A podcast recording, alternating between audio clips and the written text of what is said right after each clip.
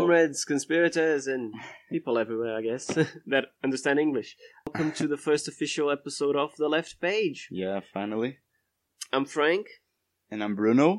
and we are here to talk about Brave New World by Aldous Huxley, published in 1931, uh, along with the other, briefly, uh, in a few comparisons, with the other major 20th century dystopias of 1984, directly afterwards, published in uh, 1949, and Fahrenheit 451 by Ray Bradbury, published in 1953. So that's the chronology of it all, and that's the general general topic of conversation. Though we'll focus on Brave New World because that's what we agreed upon. We managed to we can't escape the comparisons between Brave New World and 1984, Yeah. and I took the time since we ended up having some to read Fahrenheit 451, a few things here and there about that. So Bruno, where do you want to start? I think we should start comparing Brave New World and 1984.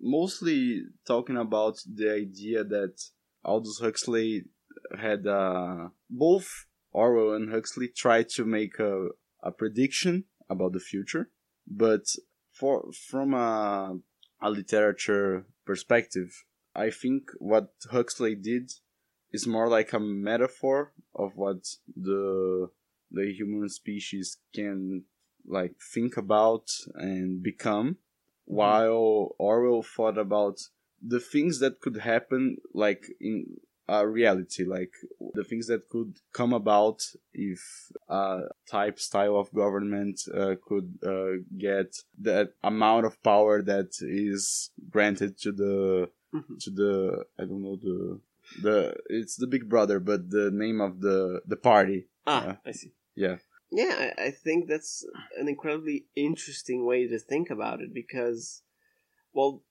the idea of the dystopia, it's at least the way I've been seeing it and reading about it both in these three works and in more contemporary works. To quote a few, Red Rising by uh, Pierce Brown, absolutely recommend. I think at least I want to do something on it. I think it has some interesting things it teaches, and which is a sci- on a sci-fi scenario and the mist the, at least the first mistborn trilogy which is on a more high fantasy setting although not that much but it also deals with the dystopia in a sense and Yeah.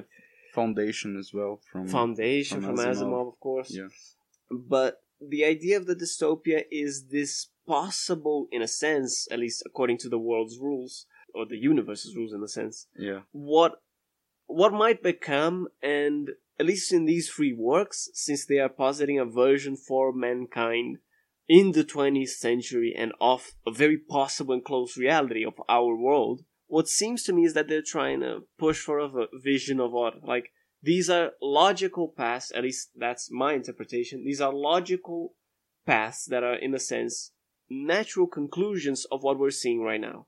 Yeah. And in that regard, I I would disagree that with all three of them that they're logical conclusions, but we'll get to that. yeah. But in that sense, Huxley I think gains a lot more from being this a metaphorical work. And it, it just occurred to me, well, and I'll do a quick parenthesis to talk about it, if you don't mind, Bruno. No. To just give a brief explanation of the three major worlds and stories, I think it's a good rule to assume, well, given capitalism and the idea that we're a podcast and not everyone might may have the time or the resources to listen to listen or read all these works. yeah To give a brief, we should not assume that our listeners have read them. Read them. That's the point. yeah Uh, so just give a brief overview of all three to basically draw people in, in a sense.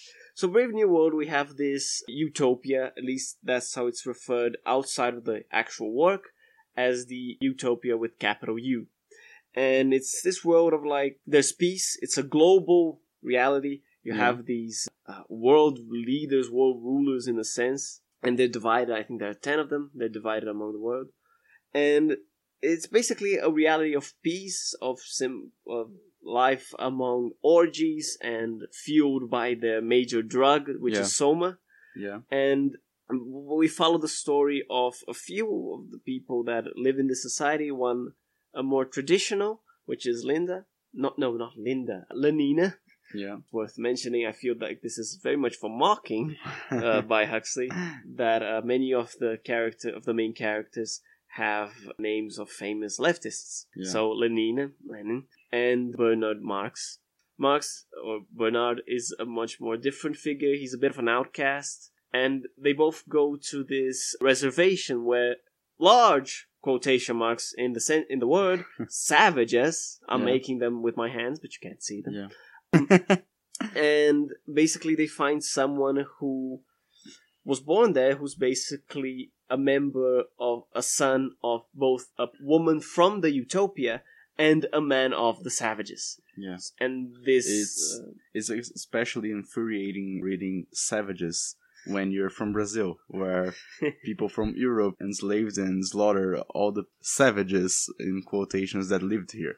yeah pretty much so and this fruit of this man of both this divided heritage in a sense. Yeah. he retu- he is brought to the utopia and then several contradictions and conflicts involved though nothing too noteworthy if there's anything worth mentioning we'll get to it. He doesn't change the order of things. He creates brief commotions because the utopia is too strong in a sense for him to simply break free in one way or another.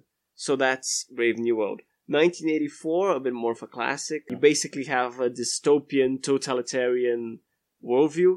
The three models are war is peace Freedom, Freedom is, is slavery, slavery. and ignorance is strength. yeah pretty much. And it's basically a complete dictatorship of power. There is the environment of war between basically three large super nations in Yeah. a sense.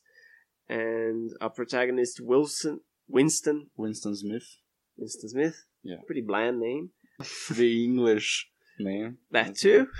He lives in this world, and it's a world of misery, war, conflict, of propaganda, and he tries to join some sort of a rebel group within it. But worth mentioning, spoilers for all the words we talk about. uh, this rebellious group, yeah. and it was a trap. Yeah. And he's captured, tortured, and conditioned in a very psychological sense yeah. to believing and becoming a member of believing and supporting the party and Big Brother, which is one of the large things that draws attention to this book, which is the surveillance system. And there's this Yeah. male figure, which is supposed to be the symbol and a big brother to everyone, pretty much. Fahrenheit 451 is a bit different from all the others. It's also the most recent one from the 50s. Basically, it's not that different from uh, a contemporary reality. It's not that gross or that different of a dystopia than our current world. Yeah. But it has the notable feature that since there was this plastic technology that covers all houses, firemen became useless. So their purpose became to burn books. And the the whole idea is that books have been outlawed and that it is forbidden to read them or have them and they're to be burnt on sight. And ultimately, the fireman that we follow, Guy Montag, or I think it's Montag because there's no UE. Yeah. Yeah? Yeah, pr- probably. Probably. Yeah. He ultimately tries, in a way, to form some sort of rebel group, which wasn't a trap, but he was caught. So he makes a dashing escape and escapes just before a great tragedy occurred because in this case we're not talking about a large nation or the world. It's not well defined, but it's supposedly just one nation, probably the US, and there was the possibility of a war, and then there was the war declared, and within 10 or 15 minutes the war was over and the city where Guy was previously was entirely destroyed be it by conventional or nuclear weapons, or something else entirely. And he joins this sort of nomadic group that remembers and holds these books in themselves, and the people become books, and it's, it's an interesting idea, Yeah. for sure, that books are people, and you burn books, you burn people, and people becoming books. That is one of the best things about the book, honestly. Mhm. But that was a very large parenthesis, but I think it's worth it to, well, to basically familiarize our listeners to what we're talking about Yeah. and the these works that oh, it's not that we read them so you don't have to. It's in a small sense, perhaps, but it's so you can join the discussion without having to read them yeah. and basically bring this literature to a more left critique and position and bring others to criticize and to question them as well. Yeah. Uh, even if they don't have all the time or resources or even the technical knowledge that Bruno, for example, might have in analyzing them. So yeah, that was a very long parenthesis, but I think it's necessary uh, in a sense. Okay. yeah, let's begin. I think of in Brave New World. Okay, so yeah, we basically familiarized all all of them to make sure that our comparisons are more interesting in a sense. Although our focus will remain Brave New World, of course. Yeah. So I think a good place to start is the general setting of Brave New World, which follows these employees of the incubation center, Yeah. and that's the first place we see in the novel. And it's interesting because it portrays this conditioning of human beings in Yeah. all senses of the word psychologically physically vaccinations I think a good a good phrase. I don't know if uh, anyone has ever said that, but the difference between a dystopia and a utopia is the general psychology and ideology that the people that live in it think about. Mhm. So basically, Brave New World is about for us it's a dystopia, but for the people living in it, it's a utopia Mhm. with the capital U, exactly as you said it. But but it's interesting to think about and i think we can segue nicely into the the next bit well i just want to mention something about the incubation centers. Yeah, is that there's this these conditioning which revolves interestingly although that isn't mentioned i don't think anywhere else around the idea of profit because uh, let me go to the example they give and to how this works. Because it's a conditioning to obedience and slavery on a very physical sense. You have the alphas the gammas the deltas and the epsilons. The alphas are the superior they are the high caste of society they are the rulers, the actual creators, but they are workers in a sense. They're the specialized workers, perhaps. But you also have the gammas, deltas, and epsilons do the other various and sometimes menial work. Epsilons, especially, they are of limited brain development. I think it's not a specific condition, but it's basically what happens that they their brains are developed to a certain limit, different than others. As such, they are in a way they're not whole human beings, which is Yeah. kind of cruel in a sense. So you have this standardization of human beings, these physical modifications, mm-hmm. and they are also psychological around this idea of profit, as I mentioned. For example, in the hatred for flowers and fields. yeah, So, because those things are not free, all the sports that are mentioned and talked about require these very specific equipment and technologies to play with.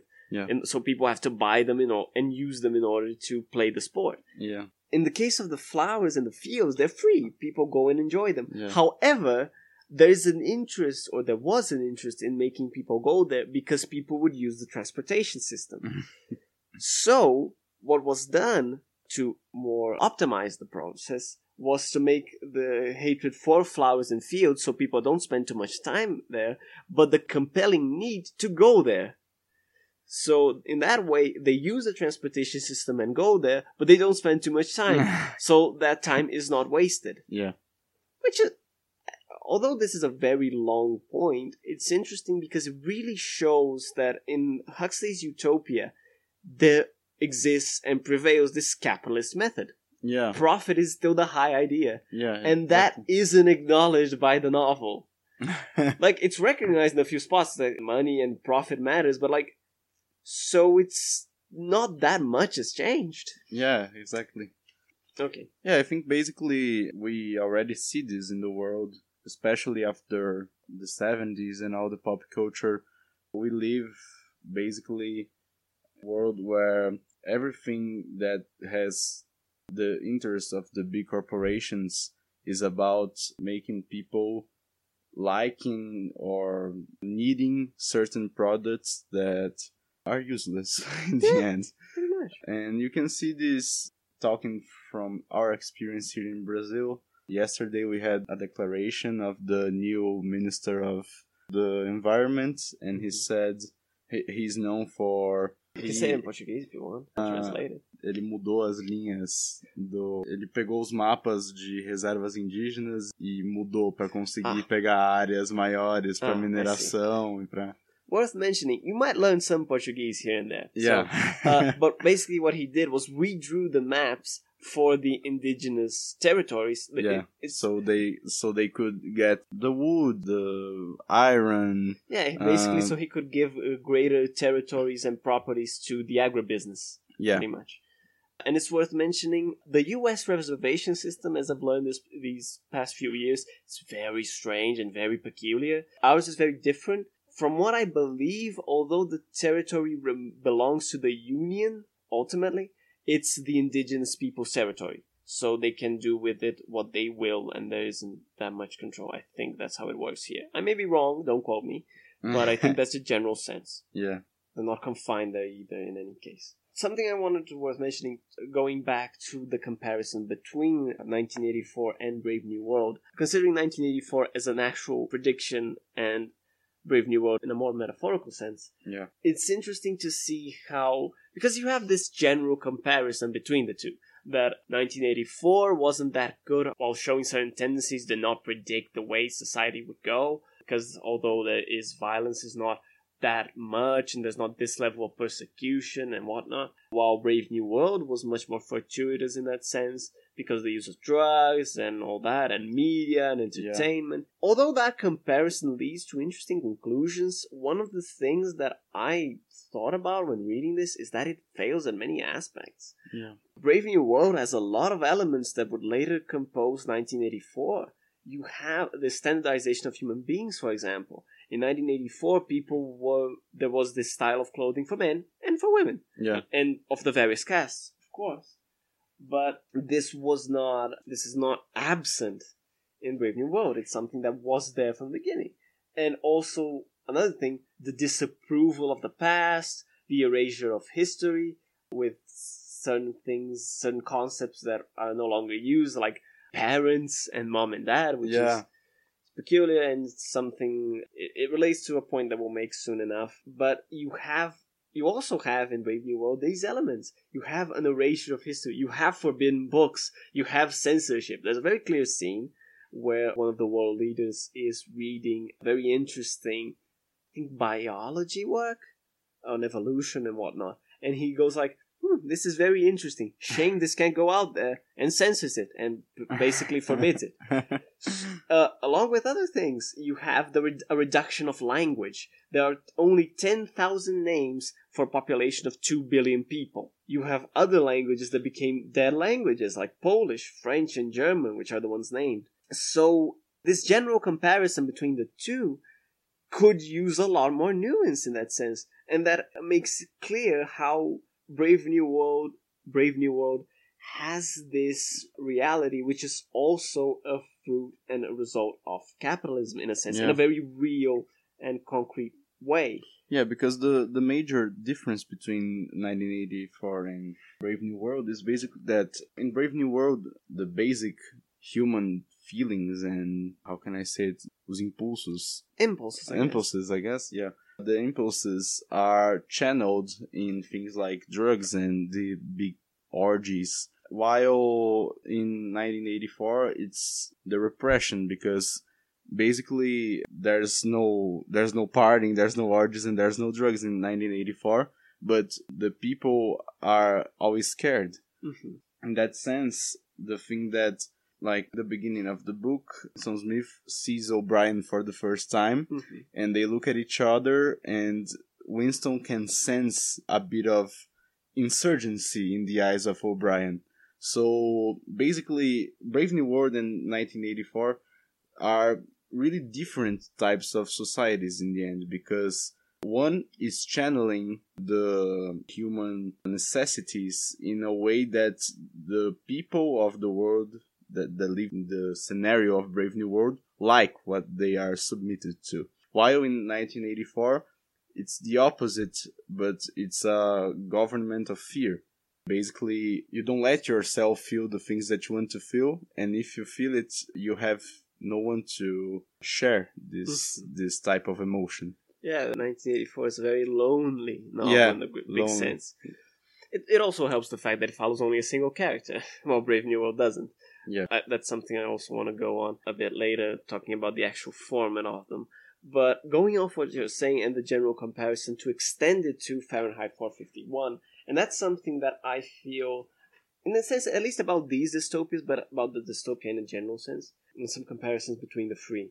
In and that's something different in Fahrenheit 451 that I gravely question.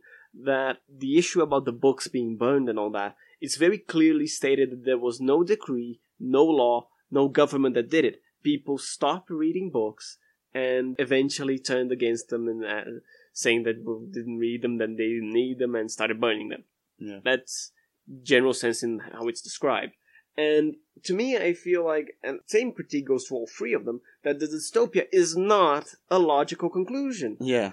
It is to me, and it, especially that's why, in and a it's sense, not why- as well a natural progression of the. Exactly.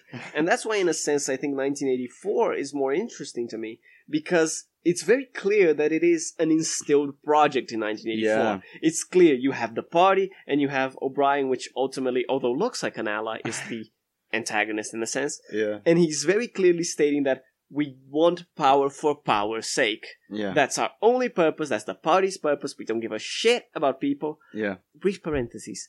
I don't have anything in particular against cuss- cussing and swearing. If you want to do it, go for it. yeah, Although I guess I was it. containing myself. But in any way, feel free to. I, I, I don't really all care. right, all right. But when he's saying that that he wants power, the, the party's goal is power, and they don't care about anyone else, and it's very clear that no, this is not a good world. This is clearly a dystopia, and I think in its owning to be a dystopia and the world being recognized as a dystopia gives it a lot more power. Yeah. And in the other ones, they look like utopias Yeah. to Yeah, some of the people that's the in. main reason why I call it like a metaphorical type of society and a metaphorical type of book as well, because you can sense in 1984 that the human elements of insurgency and creativity they are being totally repressed, but there's always the small insurgencies and the small groups that like Winston Smith and I for God's sake I forgot the name of her. uh, Yeah, I don't lover. remember either. But That's- you have certain moments where the insurgency actually happens, and it's like almost an orgasmic state of breaking the the general law of living that is present in the book. While Fahrenheit 451 and Brave New World have a strange unity of the humankind that it, it isn't all believable. Yeah, in, in I, sense. totally agree with that. Like, i it's a project. The dystopia is a project. Yeah. Be it in capitalism or Big Brother, there Yeah. is a hierarchical and dominant power involved in its origin and especially routine. Yeah, exactly. I think that the problem in the two books is like there's no ma- can I say manutenção. Maintenance. Ma- there's no maintenance. Like the dystopia or utopia is already set, and there is an, an insurgency at any moment. Mhm. That's the same problem with the idea of people stop liking books. It's like saying that oh, one day people will bored of going to museums and now we don't need paintings anymore. We will just burn all of them. Mhm. Uh, it's it's an idea that treats humankind as a dumb unity, and that Yeah. kind of pisses me off a bit. I totally agree because it, all, in that sense, Brave New World there seems to be this sort of power, at least in its inception, but in its overall routine, in its day to day, there is the absence of this controlling power. Yeah. It exists only at the margins here and Yeah. there. Yeah, the the conditioning in the beginning of the life of each and every person in this world, it's kind of um, maintenance of the humankind, but at the same moment, like the parallel with the world we live in, we live in a capitalist world where we have conditioning for you liking your terrible job and doing working 60 years of your life and liking it so I I think that if we live in- the world we live, that we have lots of insurgencies and attempts of going against capitalism and going against the general rule of governors and and powerful people. It's highly unlikely that in a world like in a universe that like in Brave New World, there would be no maintenance at all. hmm Yeah, I, I totally agree because ultimately what they opposit is the idea of the death of human creativity. Yeah, As if, one, that is a possible thing, which Yeah. frankly I find absurd. I, I, I don't feel like I need to argue that too much because it's like, well, we're human beings. We are creative individuals. We create, we invent, we want different. And to posit that, no, no, no, people chose this to die. And Yeah. this was natural. Like, yeah. I, I find It's- absurd. Uh, we were saying earlier, like for me, it's like a mirrored comparison. The early human being, the early man, say, invented art in the caves, and for me, it's a mirror theory because if the human could create from nothing, he had necessity to live only, but he, in the end, needed to create to feel i don't know more alive i don't know. But for me that that's the basic idea that the human being can't be just an animal. And to think that the natural progression of things will end in the end of creativity that is just it's just bollocks for me completely agree. Like these, and that's one of the things that I wrote down when comparing the three is that, in a way, and because of these ideas that oh, people will stop reading books, or in Brave New World, sexual promiscuity will be a source of uh, control and. It's equated in the book as sexual freedom, although not exp- explicitly. It's quite clear that they mean the same thing. That Yeah. This promiscuity is this freedom, and that. It's very complicated, and I don't have the expertise to question it and critique it that much.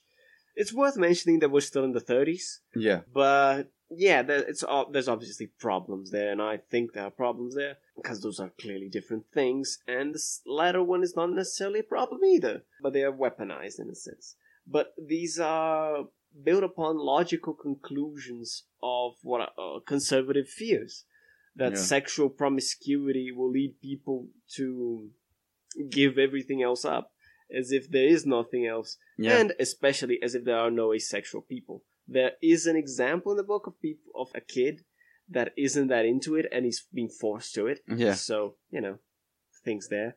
in Fahrenheit 451, as if people's attraction and surrender to mass culture will lead to the abolition and destruction of books. And something that comes up in Fahrenheit and Brave New World, that the lack of challenge and difficulty and too much pleasure make human beings indolent and that they become useless, meaningless, and all that, which I also very much disagree with because we read that under a logic of capitalist work yeah and what that means. So, know, I think I think that is very questionable yeah as a, a way of interpreting and understanding human beings, taken under this logic of work of labor, and I don't think this explains much. I don't think this contributes much to thinking about human beings, to creating, to to interpreting, to writing in a sense. So that is something that really bothered me about them. So uh, I think it's time we talk about the savages yeah which, well, obviously it's a horrendous word and concept in all senses of the word. Although there's something that really bugs me about them. I'll get to it. You want to start? Yeah, as I said it earlier, the word savage it's really infuriating. Taking taking a look at our history in Brazil, we are basically all savages. And we were savages and we still are. And miscegenation here in Brazil is like one of the countries with the greatest I don't know the number of people that like came from Europe, Immigration. Africa, everywhere in the world. Yeah, it's a very diverse and varied country. There are people from everywhere. Both the native population, the remaining native population, and those that were those that immigrated, those that, those that were forcibly brought in as slaves. Yeah, yeah, and I don't know if Huxley thought of this, but for me, it's really I can't stop thinking about how the people that live in the utopia of Brave New World are actually more alike as the savages that the European pattern, the European standard, like if you think about like the colonialist way, they would say that savages, like I don't know, uh, Brazilian Brazilian indigenous people walk around naked, and they worship different gods, use other types of drugs for rituals, and there's totally different approach to sex as compared with other races and societies. And for me, it's really interesting because the people who live in Brave New World, they are really close to what the colonialist standard of savages because they only think about soma and Mhm. sex. yeah, So they are That makes a lot of basically they are basically the savages that they hate and disgust and it's, I, I don't know if, if Huxley thought about that because the choice of words of his proves a bit that he also thought that savages were that the indigenous people or different people were savages. But for me, it's really interesting thinking about that. Tradition is always tradition, and a tradition like the European one has questionable things and things that are really ridiculous, like using a tie. Like, what, what's the point of using a tie? Is is this is as random as being naked and not using clothes or using war paint. Traditions don't have any sense at all. So I think that uh, I think you should talk about a bit of the the savages Okay, so in quotations. yeah, For always, the love of God. always.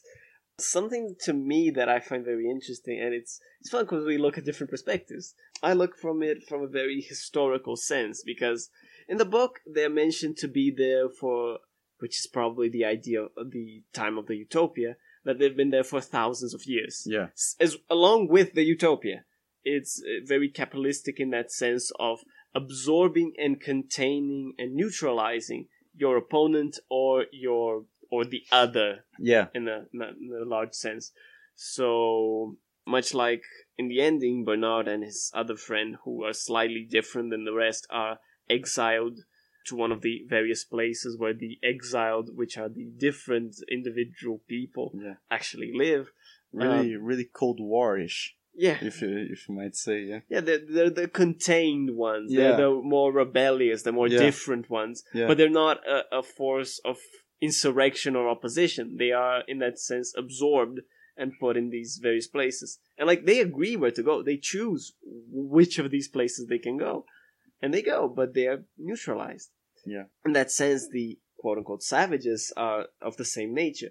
But something to think about in that sense. If they are living in that way, in that place for that long of a time, mostly uh, separate from the utopia in these reservation kind scenarios, then they must, in one way or another, be sustainable. They need Yeah. to have. which- Which is that's why, in a sense, it's a very colonialist perspective of Huxley that these communities are savages, that they're not sustainable, that they're Yeah. violent for no reason, that they perform these sacrifices out of insanity in a sense. Yeah. And so, for example, the savages have mounts of trash everywhere. And it's like, that, that that's not a thing. Yeah. It's a And even- colonial perspective Yeah, more than and even if it was a thing, like we have, how can I say that, um aterro sanitário. Yeah, we. Uh, the, the word escapes me, but we have these. It's not the trash dumps, but. Yeah, we basically in a in a capitalist way we polluted all our of Earth, and that's our amounts of trash. yeah, like when, we, when you read certain statements in anthropology and certain historical works, you realize cities produce a lot more trash in a, without knowing where it'll go than any indigenous community Yeah. ever could and ever will. Yeah. because like they have a, a relation with the environment, Yeah. and it's not of opposition, and it's not necessarily, but it varies. It's more understandable relation, perhaps. yeah, But this painting of theirs is ignorant roots without hygiene or care for the trash or health. I- i- It's senseless because the, a population like this does not survive. yeah, They find different ways, but when you paint them, it's like, oh no, they're, they're violent. They make these sacrifices. they're piles of trash. It's dirty. There's no hygiene. Yeah. That's, that's stupid. And Yeah. This sort- side of thing does not exist because this does not survive. yeah, So yeah, that that's and, and the only way you can see that as a way, I feel, is that that's why I say he's a colon. It's a colonialist perspective. Yeah. He looks at it from this sense as oh, this. Uh, he doesn't give a damn about like, oh, they have to be sustainable or thing. No, th- these are savages. Yeah. They're not indigenous people. They are made to be indigenous people, Yeah. but they are ultimately savages. yeah. And that's why I find it absurd because the, the savage figure does not really exist. Like a, an indigenous group can be more or less violent, and that doesn't make them any more or any less of a fucking savage. Yeah. You know, they they exist. They're people. Yeah. It- Yeah, I think I think the the word savage is like as bad as like calling indigenous people like aliens yeah, because you are basically saying that they but alien alien could be a better choice of word than savage pretty much. because alien has the premise of you saying that it's a person from otherworldly person and they have a It's different society yeah it's the other but it's the when you say savage you imply a certain behavior. exactly and You imply this violence, this Yeah. savagery. There's no uh well there, there is this alienness, but it's not a real concept. But savageness salvage, I- I think- I think the difference is is like- thing. alien is the other and savage is the opposite Mm, that's, a, that's a good point. uh, that's the opposite of what the society that is talking about the savage Mm-hmm. likes basically Mhm, makes a lot of sense. yeah Yeah, like they're, they're both bad, just to, to make it clear, is to make it as clear as possible. yeah but yeah, it's it's it's a very bad depiction and a very bad representation of an indigenous community living outside of the utopia, yeah which in a way they're not, but they're made to be.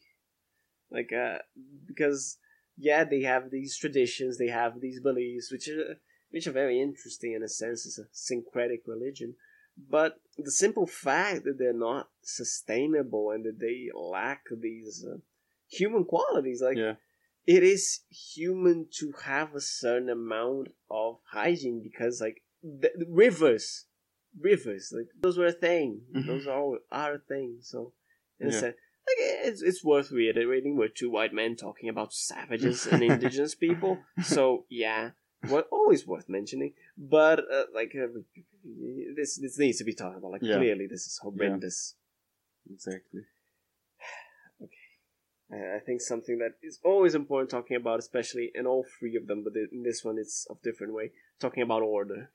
order yeah Wanna I go think ahead? you can begin Okay, so order uh, with a capital O, although not necessarily. I like to put it with a capital O because I think it looks nice.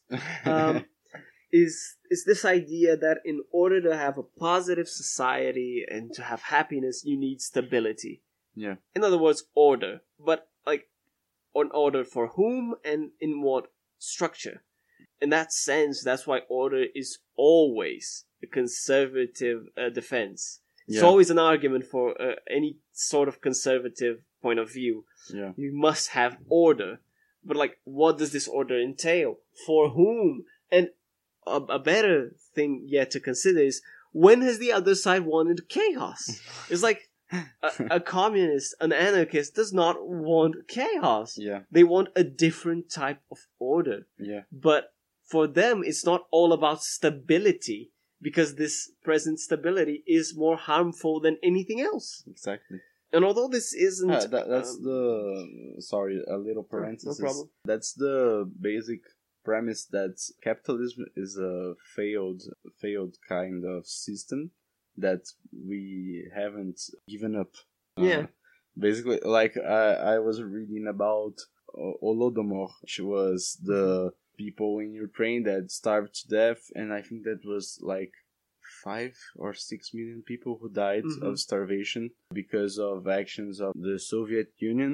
And you think, oh my god, that's that's uh, actually terrible. And then, and it's really funny because the capitalists uh, and the conservatives of, of today always uh, use this as humor, like ah, communists always die of starvation Mhm. and such things. But in the capitalist system which we live in today, 15 million people die each year of starvation as well. So we have, in the absence of one, we have two holodomors each year. In our capitalist style of living. So really, again, the the idea that the other is so otherworldly and so strange and they don't have organization but we basically live in a world where, where we don't have any organization as well we have always the conflicts between private and public beliefs and and ideas and money is always ruling everything and that's basically the parenthesis that I want to yeah make. no that, that's a great point and uh, just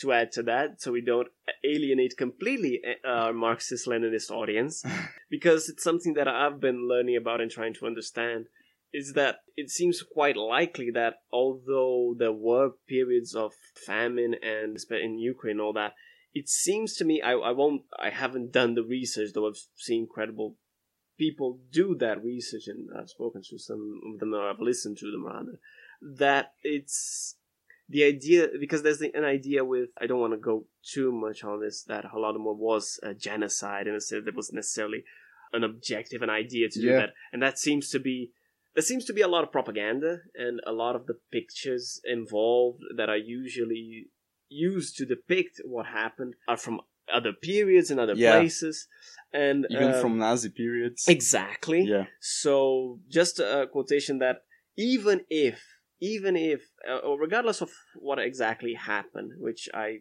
I, I admit my complete uh, ignorance of it, or very great ignorance. That's why I won't go too off on it. I'm just Yeah. presenting a, another perspective in a sense. Regardless of what actually happened, even if we consider that as entirely true, without a shadow of a doubt, it still pales in comparison to what the reality we have under capitalism. Yeah. So there, that's a great point. And yeah, like uh, order, like you always hear from Donald Trump, you'll hear it from Bolsonaro, you hear it from Yeah. any type of conservative, Yeah. uh, wherever they are, that order is the high praise, is of high praise. This idea of stability, Yeah. but like. What sort of stability is this where so many people die each year simply from hunger? Yeah. But there was more than enough food for everyone. Yeah.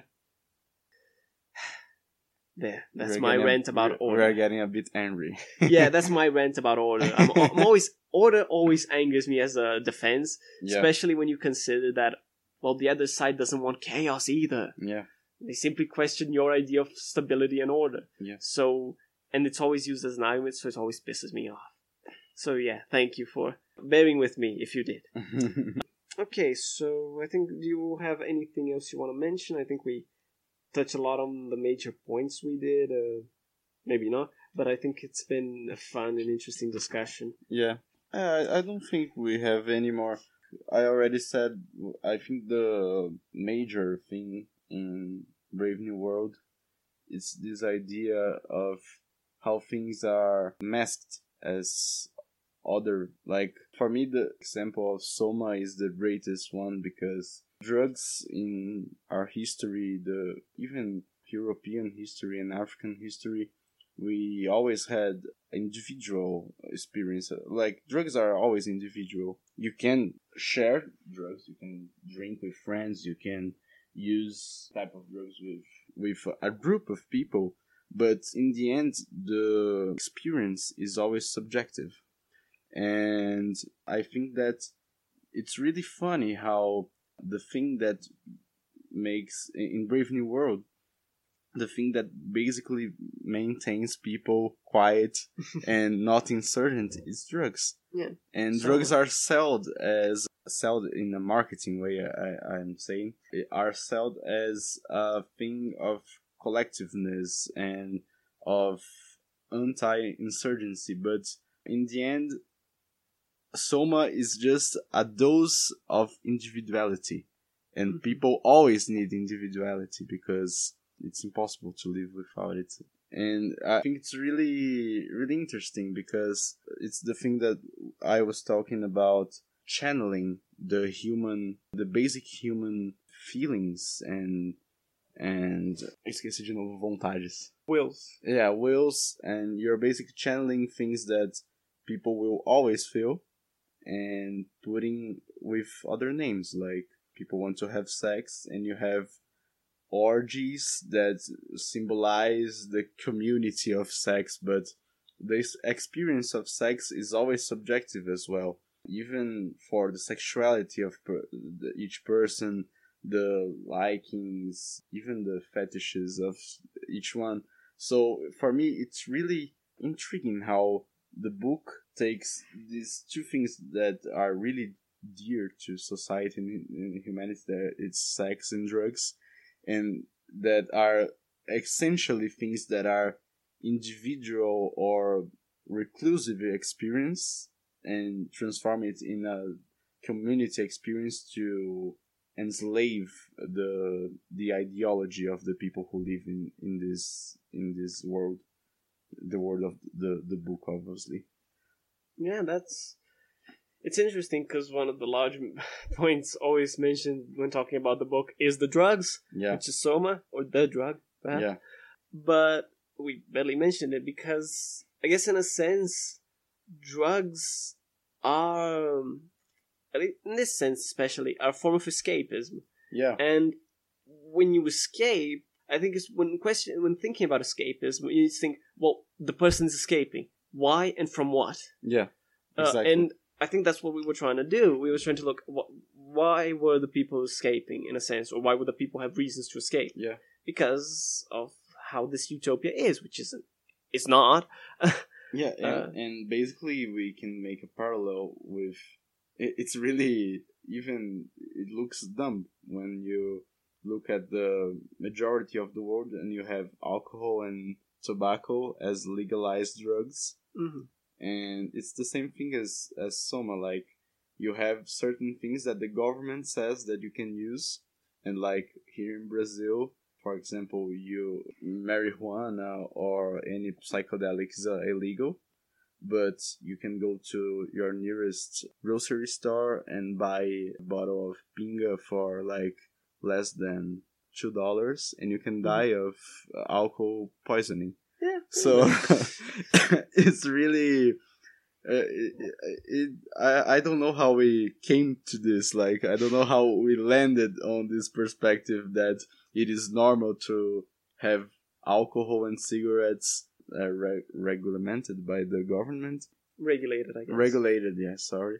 And it's just it, it's that moment when you when you read about dystopias and you think and you actually conclude that you are not that far away from what actually happens in these on quotes fictional worlds. Exactly. Like ultimately, although we have many criticisms, when we look at a dystopia, we well, that, and that's the idea in a sense that we look to our world and we well, since our world has problems, we see some of those same problems here, Yeah, and that also brings us new ways to thinking about them and ultimately dealing with them. Yeah, I- think that's a great point to talk about. Oh, just something before we go, I think, is we need to address the matter of a bit longer about sexual promiscuity. yeah, Because you mentioned it briefly, but I, I- just felt it. I think it's important to elaborate a bit more because here's the thing: the way it's dealt in the book is this this. So, it, it, it, in the, I say it's very conservative because you very, you have this image of like kids having erotic experiences, and although it's not explicit what they're actually doing, yeah, it's implied and it's very made clear that oh they're having this sexualization when they're young and that is very much a conservative defense point. Yeah, and that's why i say in this book sexual promiscuity is sexual freedom. There's no distinction between them. Yeah, and that brings many problems because you have this idea that oh because while in the society sex is good and sex something and it's as bruno said it's a tool it's something that is utilized in order to keep people content in Yeah. a sense. Yeah, i think that's the key word.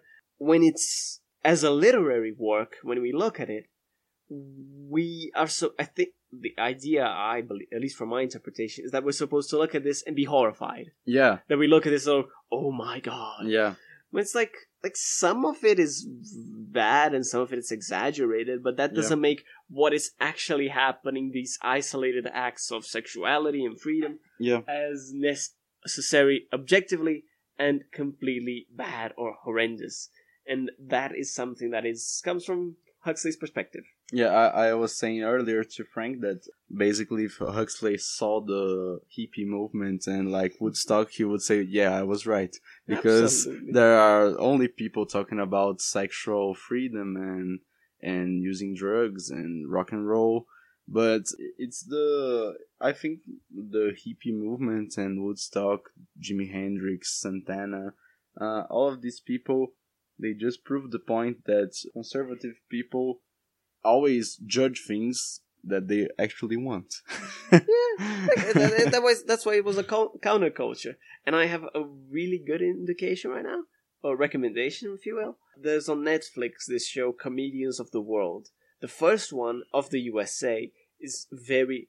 The other ones vary. At least I've seen one other one that I didn't like. I don't remember his name, and I don't remember the first guy's name. But the first guy has a very good joke, and I recommend everyone to try and go out and find it and see it. But basically, conservatives, and in the case Republicans, don't like drugs because no one has ever taken a drug and become more conservative or become more Republican. yeah. and uh, uh, the idea is funny and it's incredible, but just his telling of the of the joke, it's a stand-up show, is great, and I recommend everyone to go out and see it. But Bruno is absolutely on point. Like, drug are drugs bad? Like, that is a question to be made, and it's Yeah. not an easy answer. I think, yes. I think I think conservatives wanted so much to use at least a bit of drugs that they actually made alcohol legal. That's the point. Like you can see those old conservatives drinking their whiskey and talking a lot of bullshit, while there are people who you who use marijuana. I don't know, which is really it's not as bad for your body as conservatives and and that's really it like i think that the consumption of drugs by conservative people it's first first i think conservative people shouldn't use drugs because they don't deserve it Good and- point. and actually like it's the is as you said no one has ever like used drugs and become more conservative like i don't know that's it's just so so funny to see how the the human uh, nature brings us closer to being more permissive and being more light-hearted about things Mhm. but conservatives like to i don't know enslave themselves like Yeah, much. uh, they, they like so much slavery that they also slave themselves. Exactly. that, that that that's the point, and that's why I, I won't make a point of, of doing this all the time. But it's one of the reasons why, and I mentioned that I'm a Catholic, and it's one of the things that I find that make a lot of sense. It's like it's I am also a communist, and those things aren't as much in conflict as one might think because it only makes sense to me that in order to well to liberate people to liberate all people involves and to give this true freedom and this true reality this true positivity it involves this expropriation from the rich from the wealthy from the Yeah. powerful Yeah. and that that means freeing them from their own enslavement by those things Yeah, like the god money is an enslavement on itself yeah, exactly. so yeah i, I think yeah I- think that's a good point to end on Yeah, uh, exactly. you might do you have anything else you want to add no, I think we should end it exactly here. Okay, so yeah, I hope you enjoyed our first Yeah. episode of the left page. Thanks for Um, listening. Fun fact: the left page in the first books in the because books had a different form uh, back then in the ancient world. Yeah, There, was the scroll, the ah, the volumen, and when books changed form to become the codex, which is the normal form we use books now in the pages in the system, yeah, since most books didn't have, especially medieval books, didn't have bindings and covers, in order to preserve the text, the actual work didn't begin in the first page, which was the first right page. It Yeah. became on the left page, Yeah. the first left page. Yeah. So, yeah, fun book fact for you for this special first episode. So, um, yeah, thank you for listening. I hope you enjoyed. You can find us on Patreon at the left page. We're also on Twitter yeah. at Left Page Pod, and I myself am personally there too at at KGB Frank. If you want to hear me talking about Brazilian politics, religion, communism, and just being mad at times, Yeah. uh, I'm there too. So yeah, thank you very much for listening, and we will talk to you soon about more books and whatnot. Yeah. Until the next one. Hello, darkness, my old friend. I've come to talk with you again. Because a vision softly creeping left its seeds while I was sleeping.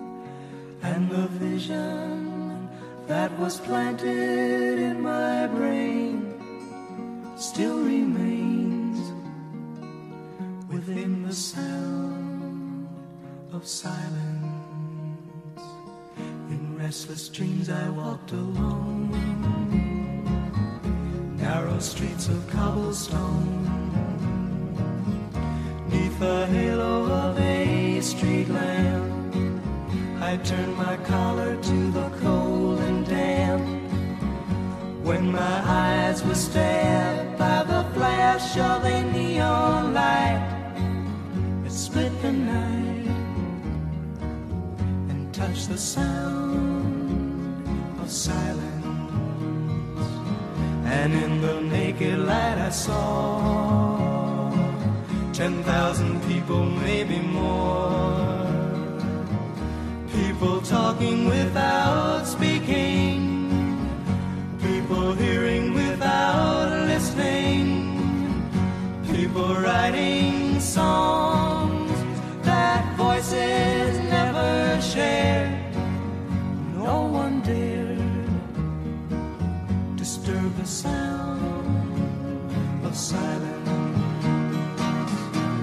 Say I, you do not know.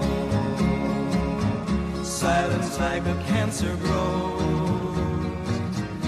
Hear my words that I might teach you. Take my arms that I might reach you. But my words, like silent